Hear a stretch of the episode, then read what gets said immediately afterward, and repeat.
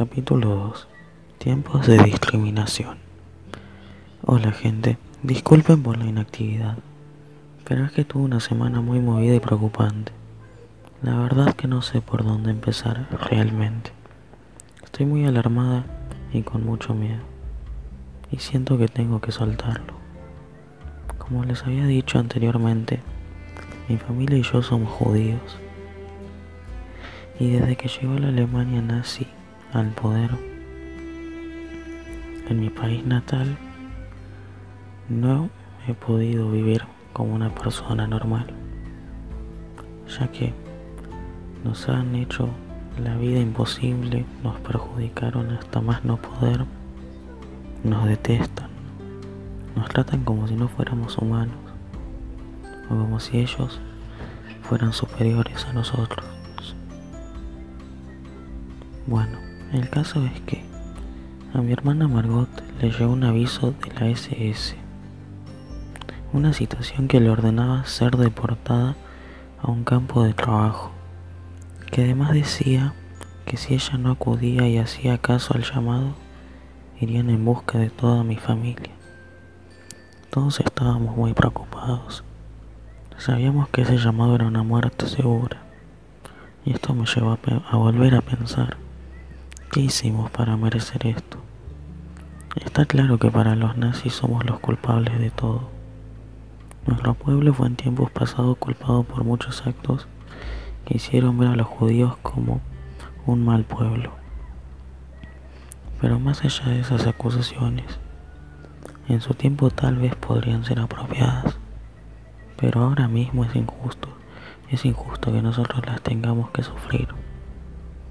No, se, no piensan que no todos somos iguales y tenemos buenos sentimientos, que tenemos familia, que también somos personas y merecemos vivir una vida normal como cualquier otro ser. Y bueno, esto obviamente me deja muy muy triste, muy apenada. Mis padres escaparon de Alemania porque la situación se había puesto muy difícil para mi pueblo. Y ahora nos vuelve a, perseguir eso, nos vuelve a tosigar.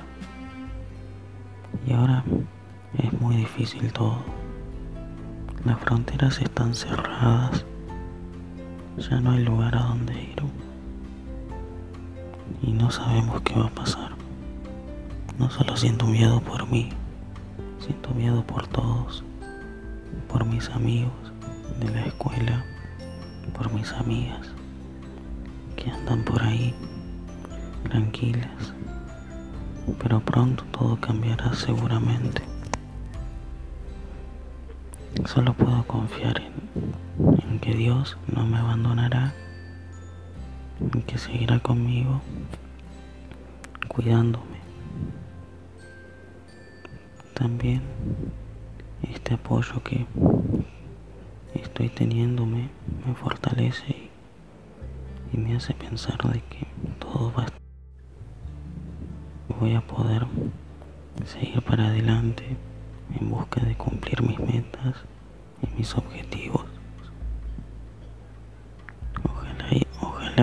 y así sea. Ojalá y pueda llevar una vida normal como cualquier otro. Porque como dije antes, somos todos iguales. No, no tienen el derecho de tratarnos como si no fuéramos humanos. Y espero que esto pronto acabe seguiré informando cómo vayan pasando los días.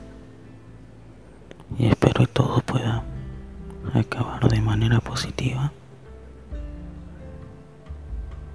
Aunque eso está muy lejos de suceder. Espero que pueda